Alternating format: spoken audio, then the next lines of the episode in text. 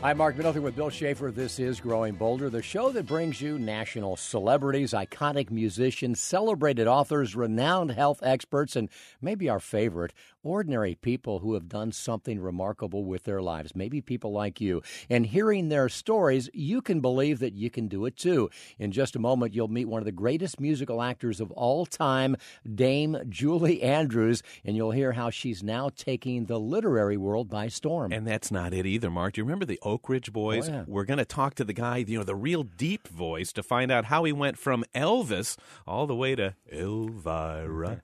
And we're going to meet a sports announcer who's been doing play by play for his team for 60 years. And a very special message from nutritionist Dr. Susan Mitchell on how women can protect your heart. Some straight talk about eating smart. This is Growing Bolder. The hills are alive with the sound of music, with songs they have sung for a thousand years.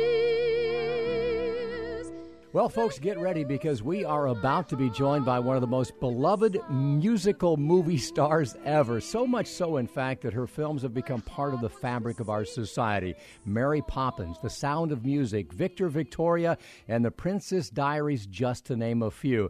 But there is so much more to who she is. She's found a compelling way to combine her acting talents, her use of language in a lyrical sort of way to keep the art of story and even storytelling alive through children's books. And you know, Mark, her latest release is another heartwarming, memorable, thought provoking, charming tale called The Very Fairy Princess Follows Her Heart. And from what has become a best selling mother daughter writing team, we get to visit with the mom right now. Let's say hi to author Julie Andrews. How are you, Julie? Hello, guys. How are you both? hey, what's going on in your world? Where are you today? I'm in New York City, and uh, what's going on in my world is that I am uh, here, uh, uh, among other things, I'm promoting the latest book that you so kindly mentioned, and um, to my delight and surprise, it uh, it debuted at uh, number nine on the New York Times bestseller list, and the following week it just leapt to number two. So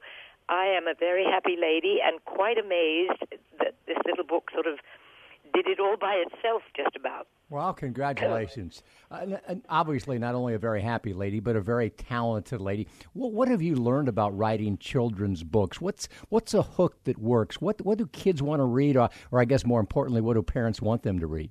It's a learning curve that, that never stops. I mean, um, my daughter and I have been writing books now for about 15 or 16 years together, although I've been uh, writing my own individual books for, oh gosh, over 40 years. I think I was the uh, original celebrity author, but uh, I don't particularly like that expression because uh, uh, whoever writes a book write, works very hard, and it's it's a huge responsibility.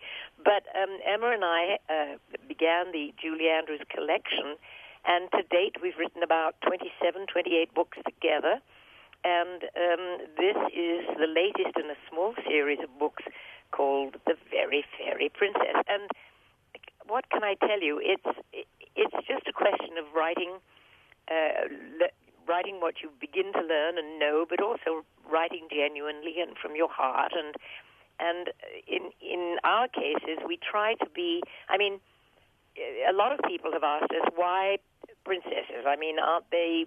Uh, don't people write about them all the time? And is that the wrong sort of thing, even to tell a child? But we say, well, here's the difference. Um, the modern day princesses work extremely hard, the real ones. And this little girl, Geraldine, although she prefers to be called Jerry, is in fact the antithesis of anything princess.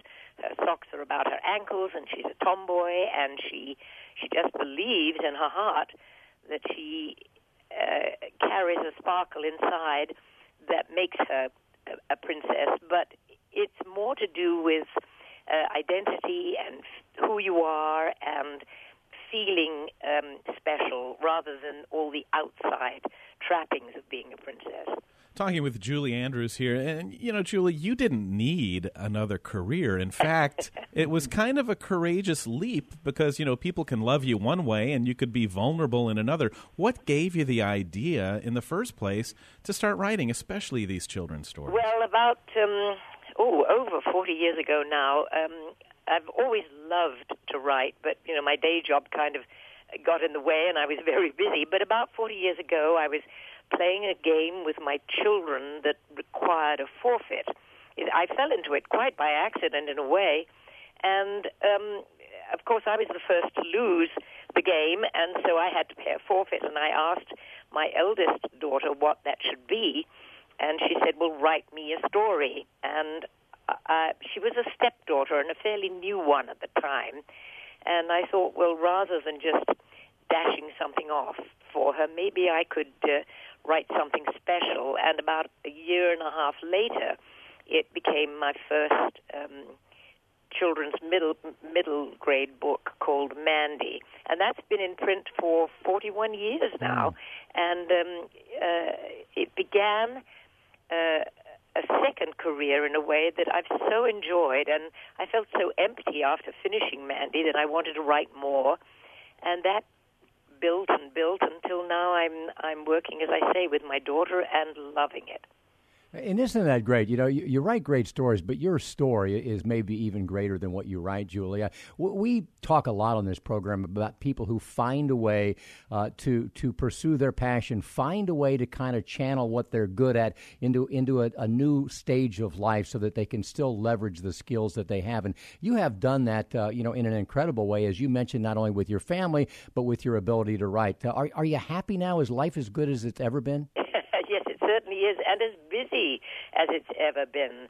Um, the interesting thing was, uh, I think everybody knows that I'm not singing these days, and I miss it very much. I had an operation that unfortunately uh, made it impossible for me to continue my career, but I was talking to my daughter one day, and she said, "You know what, Mum? You've just found a different way of using your voice." And suddenly everything slotted into place, and I realized that one can be useful and effective in, in many, many ways, and it shouldn't stop me from the giving, which is what I so enjoy. And um, so, in a way, we package our books with as much music as possible, subliminal or otherwise. It, it's written into our stories. We package our stories with CDs or um, background music if we do a, a book on tape or an e tape.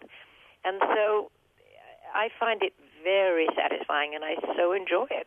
Mark, have you ever heard anybody so elegantly talk about how well an unfortunate incident mm. took this incredibly yeah. iconic voice away? Julie, that's like a baseball pitcher going in for a hangnail and having their finger amputated while they're in there. Can you? Can you? We talk also a lot about obstacles. We all face them in life. They're all unexpected. Some yes. of us fold under the weight of them, and others find a way to overcome them. This must have been incredibly traumatic for you. Yeah, well, it was a long time of of. Um, denial and hope and wondering whether, in fact, um, uh, you know, I would uh, sort of um, continue. And uh, this uh, was so wonderful because it gave me the time. I don't think I would have even turned to uh, the book writing, much as I privately enjoyed doing it, as much um, if it hadn't been for that um, incident. And it has it, it, it's given me such a wonderful new lease on life. And as I say, I love working. I love meeting people and touching people, and I, I hope our little books do that. Hmm. You know, Julie, uh, can I ask you if the ageism of Hollywood, uh, you know, has frustrated you at all, or are you uh, a star of such magnitude, of such talent, of such grace that you've not been affected like that, uh, like most women your age?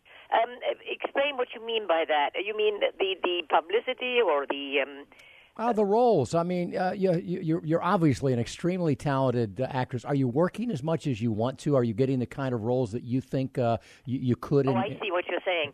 Um, well, mercifully, there is there are just so many outlets now. I mean, it's not just films. Um, it's films for television. It's it's um, there's so much. Um, product out there so much more than there used to be and so i think there's a pretty fair division these days for actors and actresses, and I am still working, and I do still, uh, you know, uh, read a lot of scripts, and I'm sort of trying to be selective, and also fit in with my uh, the other things that I do, and I do a lot of touring and and speaking engagements that I enjoy.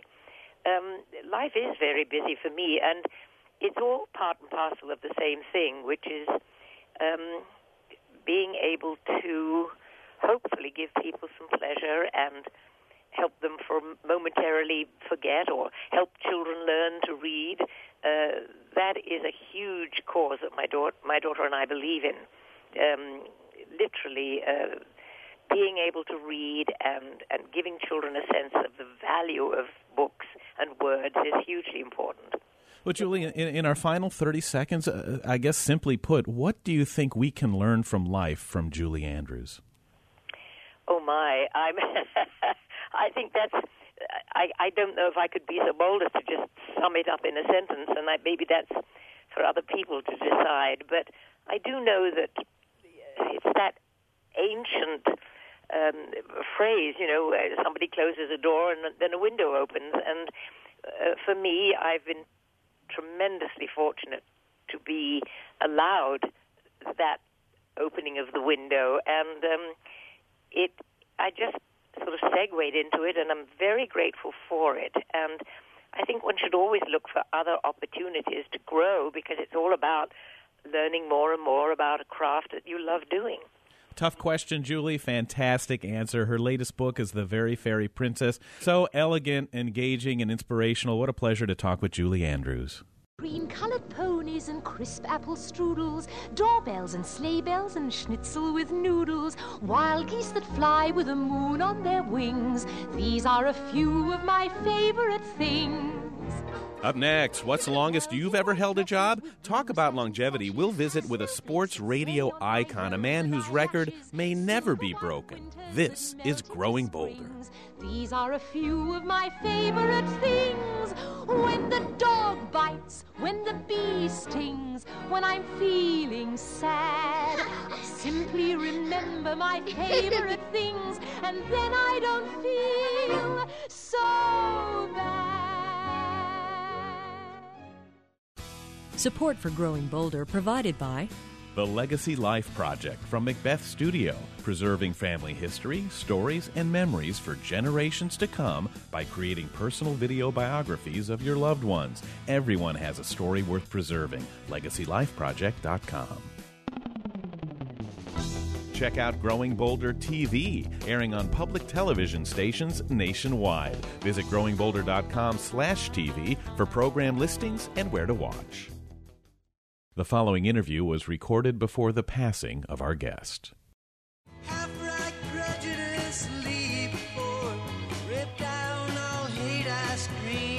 This is Growing Bolder. I'm Bill Schaefer along with Mark Middleton with a question. Ever make a decision in your life and really have no idea where it was going to lead you? Yeah, let destiny take you where it may. Our next guest took a job not because he really wanted it, but just to hold him over until the right job came along.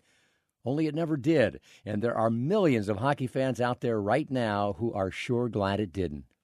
Long shot on goal. Rebound up front. It was 1953 when anyone tuning in a Fort Wayne Komets hockey game on 1190 WOWO first heard this voice. He heads for center. Victor to Ablett. Ablett shoots. Score! How does it, but I don't know yet. No one could have guessed, not even the man himself, that he would do something no other sports announcer has ever done. With just a few exceptions, he would call every game they would play for the next 60 years. At the age of 86, Bob Chase is the most remarkable man in sports. Here we come. Good forecheck that time. Britton with the puck down deep inside the lone, sends it out behind the. Up the middle and drive. Score! It is Beauregard, first goal of the night. Komets on the board, and that came at 6:32. It's so amazing because when I started, I had no intention of even being a sports announcer. It was a temporary job until a real job showed up for me. While Bob was doing play by play and waiting for that real job, he did have other duties. I was a disc jockey for a number of years, at one time ranked in the top 10 in the nation. Um, I was the sports director of the station until I retired three years ago, and we did it all. including an interview with a rising young star named Elvis Presley. And uh, that was just another case of being in the right place at the right time because the people who owned the hockey team promoted the Elvis thing, and only two people were allowed to interview him, and one of them certainly was me. And it was it was a very exciting time when he was on the rise, and one of the nicest people I had ever met.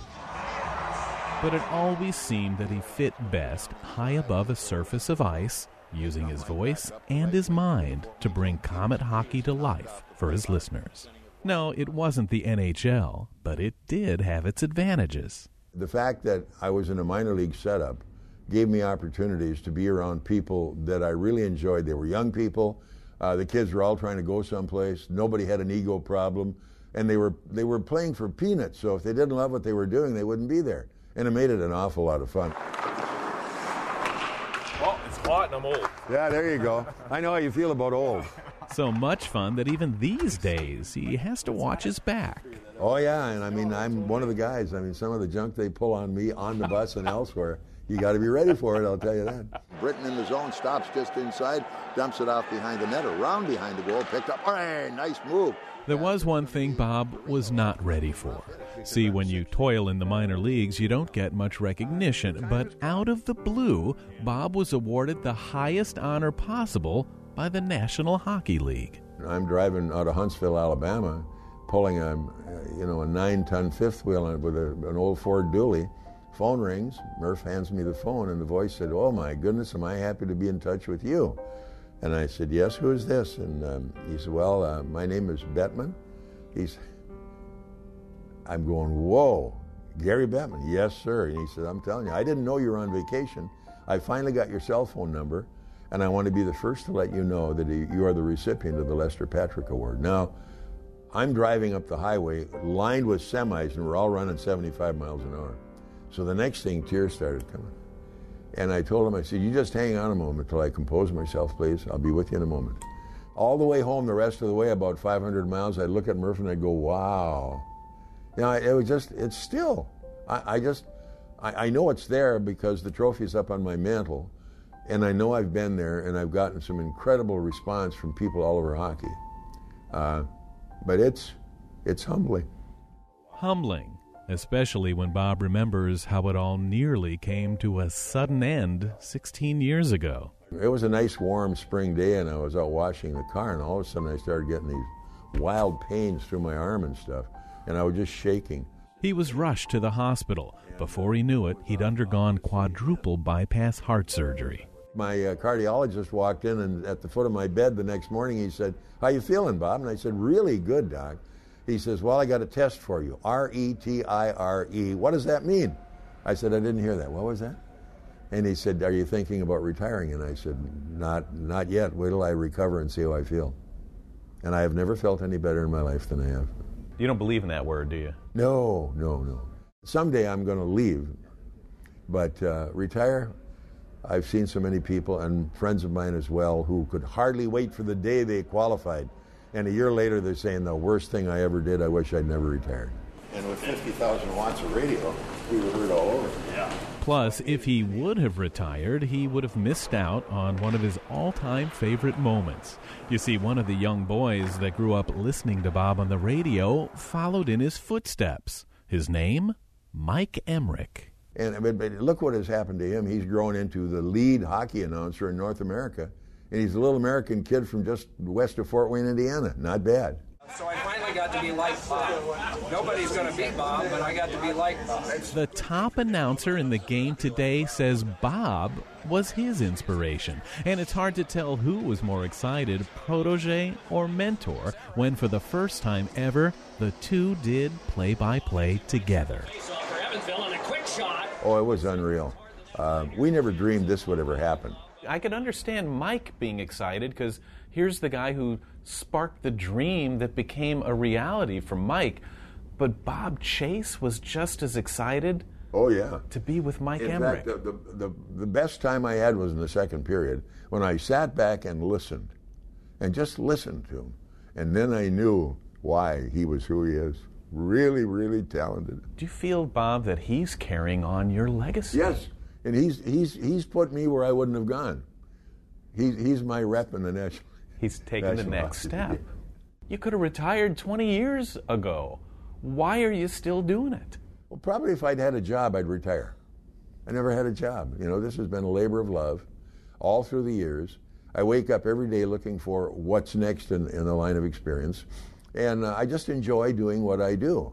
Back up they come. Komets chase this one down as Chalk still got it, can't hold it in the zone. But Bob knows full well that the scoreboard clock always ticks down. That makes him cherish his work even more. I know soon I'm going to have to leave it. Um, Murph and I need a couple of years just between the two of us to travel and have fun. And she insists I don't stop. She wants me to keep going. The hockey club told me if I decided to retire, they wouldn't let it happen. What they would do, they'd hire another man working for their PR and sales group.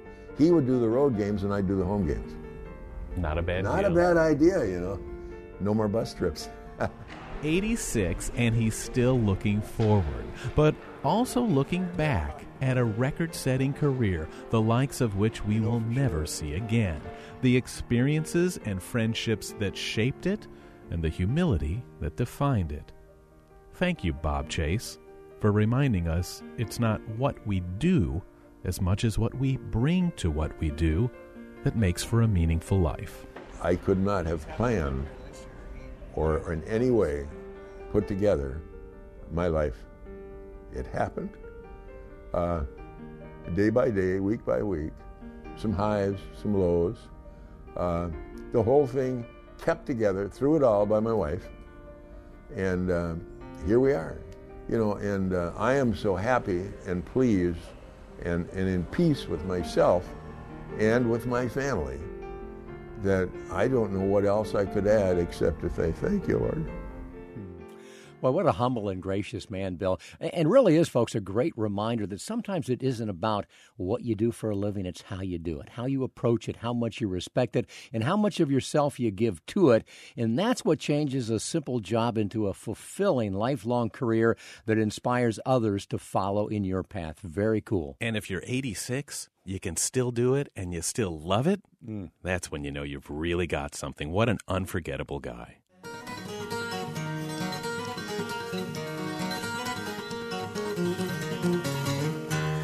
Are you the kind of person who every time you eat something maybe you shouldn't, you just know that it's going to go right straight to your belly? Well, what I bet you didn't know is that actually does mean something pretty important if that happens to you. Let's find out more from registered dietitian and nutritionist Dr. Susan Mitchell. Thanks, Bill. Hi, foodie friends. Did you know that the location of your fat, that is, belly fat versus hip and thigh fat, may determine how healthy you are? Recent health news indicates that belly fat, even in normal weight people, is more dangerous than fat located in the hips and thighs, and it affects heart health. Do you know the number one cause of death in women? Are you thinking breast cancer?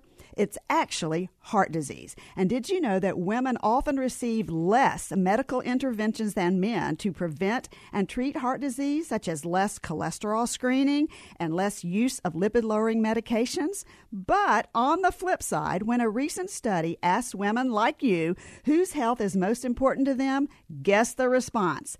56% said someone else's health is most important. Boy, that's fascinating. What a great point that is. And I guess it makes sense because when you're on the plane all the time, they tell you that when that oxygen mask drops, make sure you put it on yourself first. They have to tell you that. But I guess that even when it comes to your health, some people are always on the lookout for others first. You know, so true, Bill. Women tend to care for everyone else first. So, ladies, be sure and take these preventive steps. First, find out your numbers cholesterol, blood pressure, and blood sugar. If any of your numbers are abnormal, now is the time to see a health professional. Remember, high blood pressure is called the silent killer, as it generally has no symptoms. When you lower your blood pressure, you reduce the chance of stroke by 35%.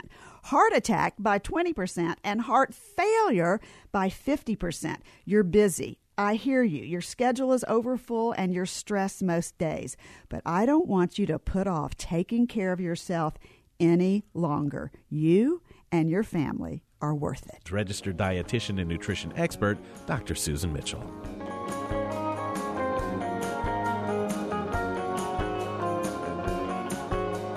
Coming up, a former Los Angeles on air celebrity reinvents herself into a best selling author. This is Growing Bolder. Support for Growing Bolder provided by The Center for Health and Well-Being, now open in Winter Park. Wholeness, fitness, and medicine together in one convenient location, offering programs and services to promote healthy living and positive aging. More at yourhealthandwellbeing.org. Sign up for the Growing Bolder Insider newsletter, delivered to your inbox every week. Be the first to see our latest interviews, stories, and tips for making each day count. Sign up today at growingbolder.com.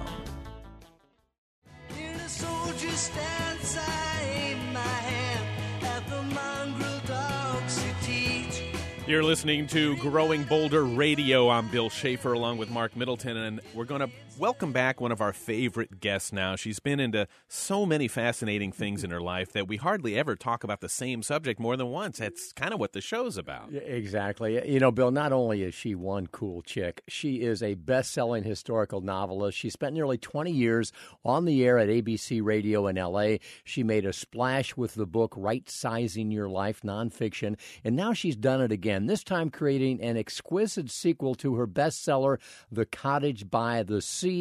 Let's welcome back the author of That Summer in Cornwall, Ciji Ware. Hey, Ciji Good morning, guys. How are you? I feel like I'm back on ABC dealing with my two favorite guys. How are you? Oh, Good morning. My gosh, we appreciate that. We're always happy to talk to you and really excited, as Bill mentioned, to find out what you're up to next. And, you know, if there's one thing that we hear over and over from publishers, it's never write a sequel. Sounds easy, actually, a very difficult thing to do for a number of reasons. What made you decide to give it a shot?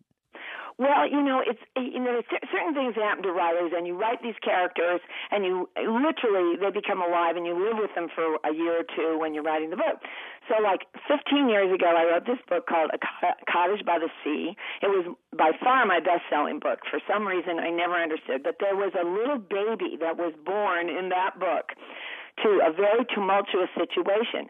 And about three years ago, I started thinking, I wonder whatever happened to that kid. You know, it's now you know 12 years later, and and whatever, and it's, that's what happens. You say, whatever happened to that three-month-old baby who is now eight in this book. And so that's sort of the impetus. And the other totally selfish reason is I don't know if you know, but my Ware ancestors are all from Cornwall and Devon. And I was just itching to go back there, so it was a good excuse.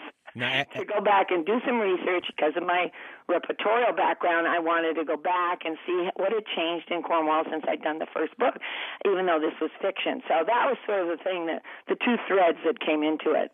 And, and, those are two threads that that so many people think about. Ciji, we all wonder if we could write a book, you know, be it a novel or whatever, which you've done a great job with. But then also that traveling back, no matter what the motivation was, being able to travel back and uh, to reconnect a bit with your own history. Tell us a little bit more about what was that like for you. Well, that was just the joy of this last trip because I went back to a place um, that's near a place called Mevagissey, and it's on the uh, on the um, uh, coastline of, of Cornwall. It's not too far from a place called Clistonnerton, where the Wares came from. And the Wares, in about 1842, pretty early, sorry, 1642, left Plymouth because they didn't want to fight for Cromwell and they didn't want to fight for the king, and so they were basically draft dodgers. And they came from Plymouth um, in Cornwall to Plymouth, Massachusetts. So I have always, you know, I, I was there once, but I wanted to also see what happened to this castle that I was kind of shabby chic down at the heels. And in my book, I wrote this whole thing in Cottage by the Sea that they figure out a way to start a commercial nursery and they start taking paying guests. And I had this whole way of solving their problem. And guess what? The castle that I had based Barton Hall on had done exactly that. Mm-hmm. They had, in the 10 years since I was there, they were taking paying guests. So not only did I go back to find my ancestors, but I got to stay in the very castle that I had written about. And of course, it's a big thing in, in um, that summer in Cornwall because another cousin comes over. She's been suddenly wake, woke up one day and she had the official guardianship of a child she'd never met this little Beverly Hills brat that was this little baby in arms in the first book, and she doesn't know what to do, so she takes it takes this child to Cornwall for the summer to try to turn her into a decent human being with the help of the child's aunt, who has also never seen this child. So the whole thing was kind of this circle, you know. And I got to stay in the very place I had written about from the outside and rented a room and stayed in the castle. Do you ever wake up in the middle of the night, Ciji, and not know if this is reality or if you're a character in one of your books? I know. I was sort of weird. My husband says that all the time. He says I wander around, sort of mumbling, as if I'm in the 18th century, the 20th century. You know, he, says, he never knows where I'm going to be. I imagine he likes that. Hey, you know, Bill mentioned that you've got a lot of different interests, and one of the things we like about you is that you are fearless. And you know, it doesn't always work out for any of us, but uh, you know, the reward is in the effort. And uh, you know, after 25 years as an author, you've now become a publisher. Uh, what led you to take that step? Well, as many of us know, you know, I had my big 70th birthday this year. Oh my Happy gosh, birthday. That was, that's a watershed, I'll tell you. Your voice belies your age. Oh well, thanks. Anyway, you know, as every an awful lot of people are realizing, there's a huge revolution in information going on, and certainly in publishing. I mean, Growing Bolder is the perfect example. You guys are on every platform. You have a, a radio show, you have a TV show. Your you know your mission about age isn't isn't a, a number; it's an attitude, and it's expressed in the magazines and everything you're doing. I felt the same thing. I felt, look, I've been published by Random House and Viking and Bantam and Ballantine, all the biggies. But there's this revolution, which is that any of us now can use the tools, the digital tools, to write a book and publish it ourselves. Now, there's a lot of junky books out there, I have to say, but many of us who've been in this business a long time I just wanted to give it a try. And so Tony and I founded Lion's Paw Publishing. And we brought uh, that summer in Cornwall out um, under our own publishing company. And it's first as an ebook, and then next month we're going to do um, a print book. And it'll be available, you know, everywhere you buy books online, and hopefully eventually in the bookstores too. But there was something about taking control. I mean, I hired the cover artist, I hired the formatter, I, you know, it cost me a little bit of money, not that much, to make a really professional looking project a product. And a lot of people just do everything themselves. But, you know, I felt I had a certain standard to maintain since my books have been beautifully published by by the big ones, you know. But this was such an adventure. And Tony and I uh, just who he's a marketing guy, we said, why don't we try it? I mean, okay, we're 70, but this is a new adventure. It's something we learned. I mean, all of you, all of us who are learning all this stuff, is sometimes a brain cracker. But, you know, we just took it a step at a time. I wrote the book and then I got the cover. You know, I just did it step by step. And I'll tell you, when that book went live on Amazon and Barnes and Noble and everywhere, I just, oh my God, what a feeling. And, and, you know, for everybody listening, Ciji, even if they don't read the books, which they should, or if they haven't heard you on, on radio, which hopefully they did, they're hearing a 70 year old, instead of talking about aches and pains or moaning and groaning about health things, you've got such passion and energy and excitement, and you're talking about a whole new avenue that you keep inventing for yourself. And Tony, your husband, he's not ever going to retire either, running an no. online marketing company. You guys just found the fountain of youth, haven't you? Well, I think that's what everyone has to think about, which is that I mean, I, you know, as you know, I used to be cover health when I worked for ABC. That was one of my beats, and all the research shows that the people who age the the happiest are the ones who never stop learning and have a community of people around them, like-minded, kindred souls, like you guys have at, at Growing Bolder, and and you know whether you're a professional, you know, a master swimmer or you love golf or whatever it is, you get like-minded friends and you keep learning. And honestly, I mean, I walk nine miles a week, and I've been blessed probably with good health, but half my fa- my parents died in their 60s. So I think that it's just growing bolder, and what we're all trying to do is to say, just keep going. Check out her latest book, That Summer in Cornwall, or any of her other projects. You'll find them at cgware.com. Do you see why we love her so much? Ciji, we'll talk to you again soon.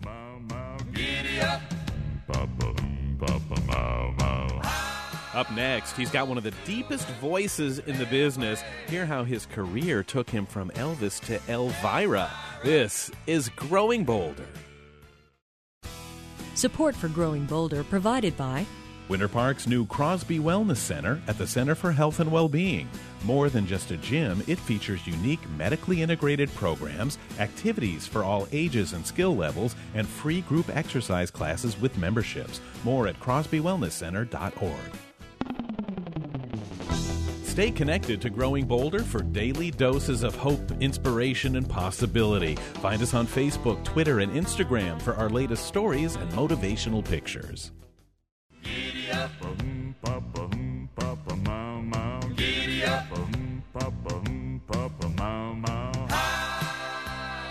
You are listening to the Growing Bolder radio show. I am Bill Schaefer with the always curious, ever learning, always listening Marc Middleton. And Mark, can you imagine what it would be like to be a singer with a line so well known that people would recognize you just from a song lyric? You know, like Somewhere Over the Rainbow is Judy Garland or Camelot is Robert Goulet. Who is Oom Papa, Oom Papa Mau Mau? You know, Billy, you really don't even have to ask. Of course, it is the Oak, The Oak Ridge, Ridge Boys. Boys. And we're about to meet the guy whose voice actually made that line famous, but that's not all he's done. In fact, he has just written his life story in what is really a fascinating read. Love the title. It's called From Elvis to Elvira My Life on Stage. Let's say hello to the iconic bass of the Oak Ridge Boys since 1972, Richard Sterban. Hey, Richard, how are you? Well, gentlemen, I am doing just fine. It's certainly a pleasure to be able to, t- to talk to both of you this morning, mm-hmm. and I'm I'm kind of flattered that you would put me into the same category with Judy Garland. Wow. oh man, yeah. Well, y- y- you've earned it. Y- You have earned it. You- With You're, you're the Judy Garland of basses. yeah, there we go. Uh, you know, not many people realize, Richard, that uh, you know you're not a Johnny Come Lately. Your singing career actually got started when you were just six years old, but uh, I, I imagine your voice wasn't quite as deep back then. No, you're you're absolutely correct. Uh, in fact, I write about it in the book. It's uh, my first public performance, and I was a boy soprano. uh, my voice changed later on in life when I was in junior high school. Uh, I uh, uh, still singing tenor in the Glee Club in seventh grade, and over the summer between my seventh grade year and my eighth grade year in, in uh, junior high school, my voice made a drastic change. And when I went back, it dropped over an octave. And when I went in the fall, when I went back for my eighth grade year, the choir teacher could not believe the difference. And and was lady, and she ended up putting me into the second bass section. And I have obviously been there ever since. Yeah, and and it wasn't just a change in your singing voice, but your speaking voice as well. Well, there's no question the speaking voice changed as- as well. You know, I, uh, all of a sudden I noticed when I was talking to people, I was sounding a lot differently than I was earlier. wow. You didn't swallow anything, drink anything, nothing else weird happened? no, you know, and and with with me, it almost seemed like it happened overnight. You know, a lot of boys go through this uh, when their voice change. They go through this period of time where they have this squeaky sound, where you know, one minute they're talking high, then then then they're talking low, and they're like in between. You know, it seemed like uh, mine happened like almost overnight.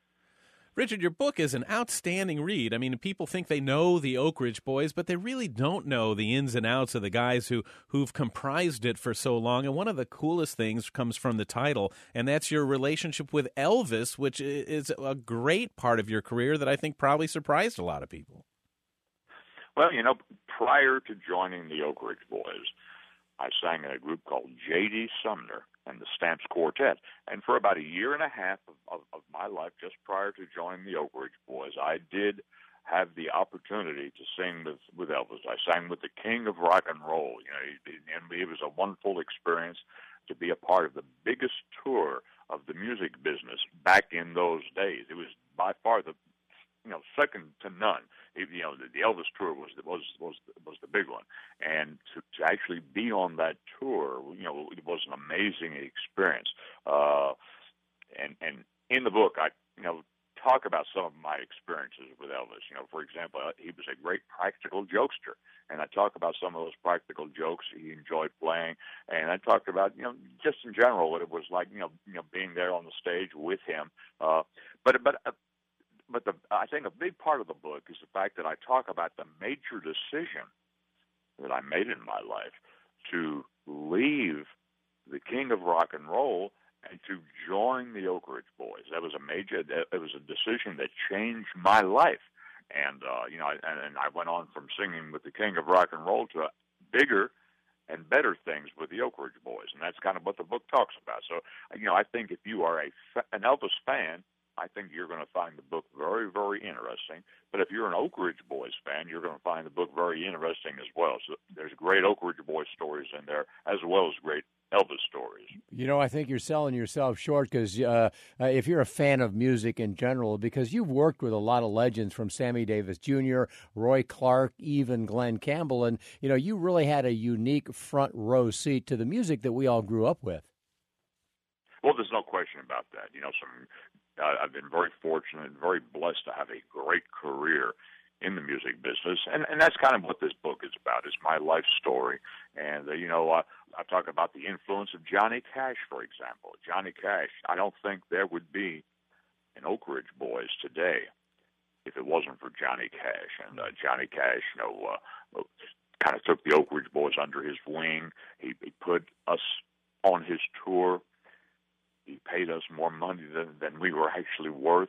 But I think his words of encouragement, you know, uh, encouraging us to continue on, and you know, it, it looked like uh, we were we were at, at our wits' ends. You know, we were kind of very desperate, uh, really thinking about hanging it up. And he he told us, you know, not to do that, but to hang in there. If we hang in there, good things will start happening to us. And he was absolutely correct, you know. And I I remember when we won our first uh, Country Music Association award. Uh, Johnny was the host of the show, and when we ran up there to accept our award, instead of going to accept the award, we ran over to Johnny Cash, and all of us hugged him, and uh, and we all thanked him, and he said, "See, fellas, I told you this was going to happen someday." So he was right. So so his influence, especially, uh, you know, is, is, is very very important to, to the Oak Ridge Boys. So many good lessons in the book, Richard. In our, in our final forty five or so, can you tell us what what do you think the takeaway is? What what can we learn from from the story of Richard Sterban? Well, that uh, there's there's probably not been a more blessed man anywhere on this earth. You know, very few people can actually say that uh, they they were able to sing with the king of rock and roll, to be a part of, of, of the biggest tour in the music business, but then make a major decision in life, a life changing decision, and then go on to bigger and better things with the Oak Ridge Boys, and then have a great, great 40 year career now with the Oak Ridge Boys but we have, you know, been able to record music. We've been able to encourage people, uplift people with our music. So, folks, if you're looking for an honest, sincere, straightforward, delightful read, check out the memoir of the bass of the Oak Ridge Boys, Richard Sterban. The book is called From Elvis to Elvira. Oh,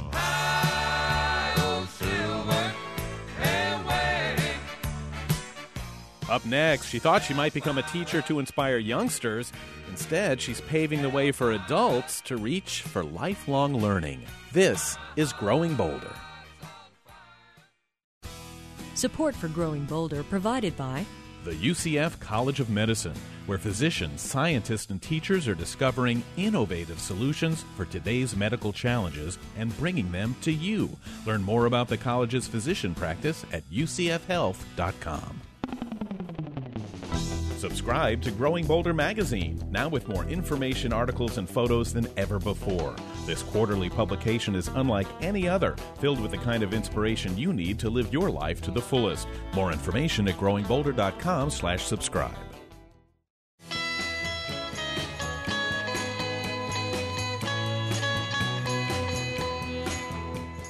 Welcome back to Growing Bolder Radio. I'm Marc Middleton along with Bill Schaefer. And who among us wouldn't want to live to a healthy 100? But of course, that takes a lot of different ingredients. And one of those is that sharp noggin that you got up there. And it wasn't that long ago that if you saw a middle aged student on a college campus, it was a big deal. Well, these days, it's less than unusual. In fact, students over the age of 50 are the fastest growing demographic percentage wise on almost all college campuses. And Bill, you know, it makes a lot of sense because we never stop learning. So why should we stop educating ourselves? Right, Mark. When it comes down to it, we're all students our whole lives long. And in many cases, we're even better students now than we were when we were teens. Our next guest knows that very well. She helped create a lifelong learning initiative where she sees evidence every day that not only is lifelong learning important, it can play a critical role in helping you keep a purpose in your life. So let's say hello to someone dedicated to helping you live to a healthy 100,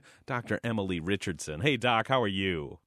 Fine, thank you. Good morning. Thanks for having me aboard. Listen, you've been around college life for a long time. What was it that made you get involved with a program that, in essence, caters to older students? Well, actually, it was a group of older students who got together, who uh, their average age at the time that I was working with them were in the late 60s, who said, We'd like you to come to a meeting and just have a conversation about what we could possibly create for us.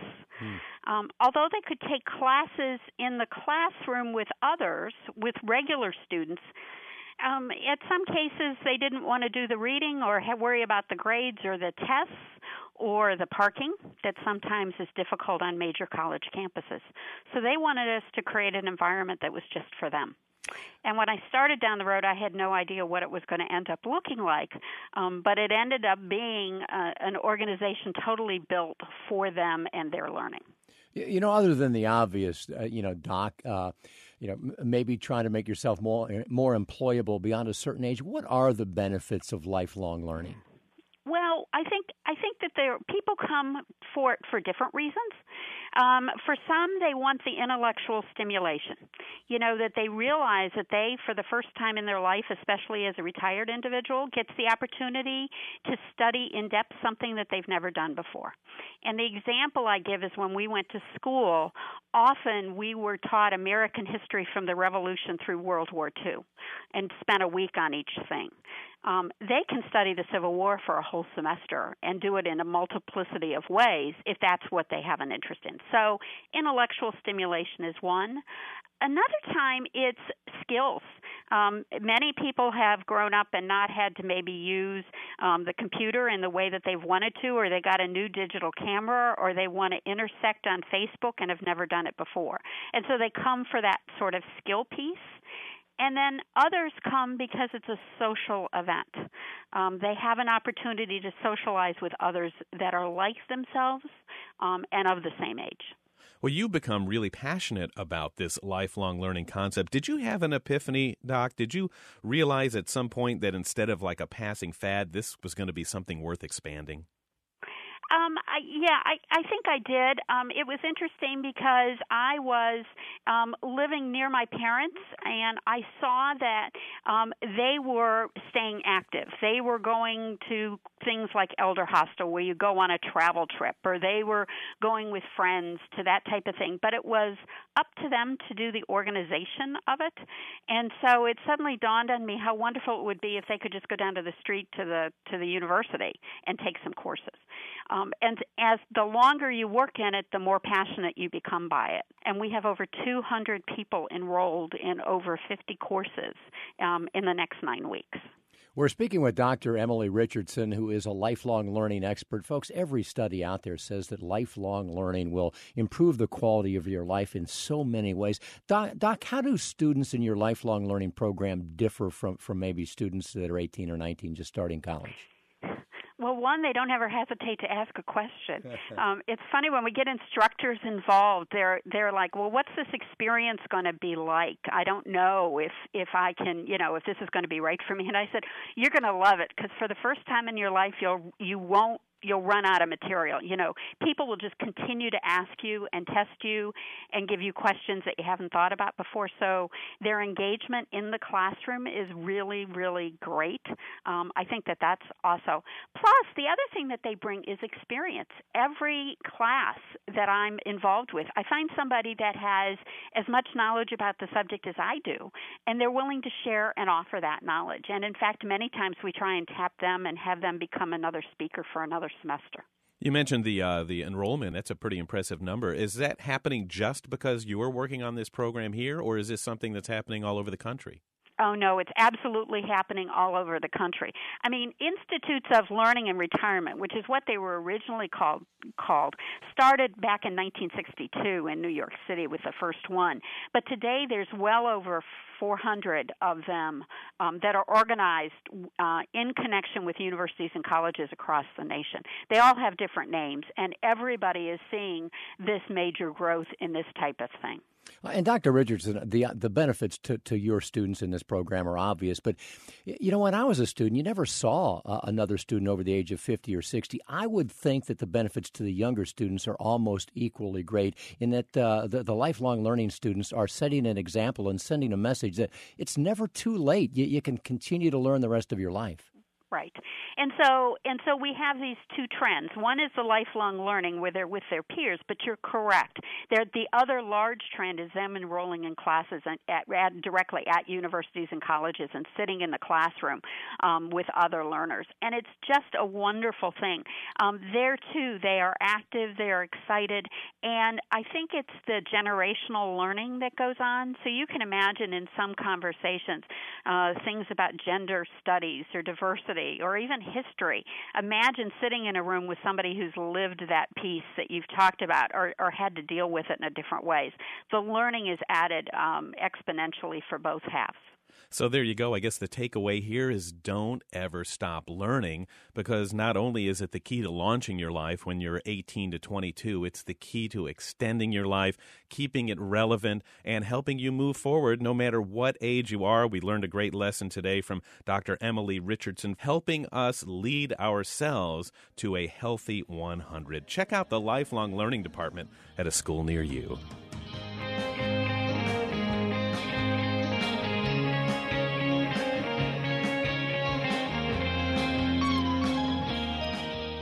For right now, be sure to like us on Facebook because there's so much going on on the growingbolder.com Facebook page you won't want to miss out on. Also, keep an eye out for Growing Bolder TV. Until next time, isn't it time you started Growing Bolder? Growing Bolder is a production of Bolder Broadcasting, all rights reserved. This program was recorded live at the studios of WMFE Orlando. It is written and produced by Jill Middleton, Jackie Carlin, Marc Middleton, and Bill Schaefer. Executive producer is Katie Widrick. Technical Director is Jason Morrow. Chief Audio Engineer is Mac Dula. And our most important team member is you. Remember, when it comes to growing bolder, it's not about age, it's about attitude.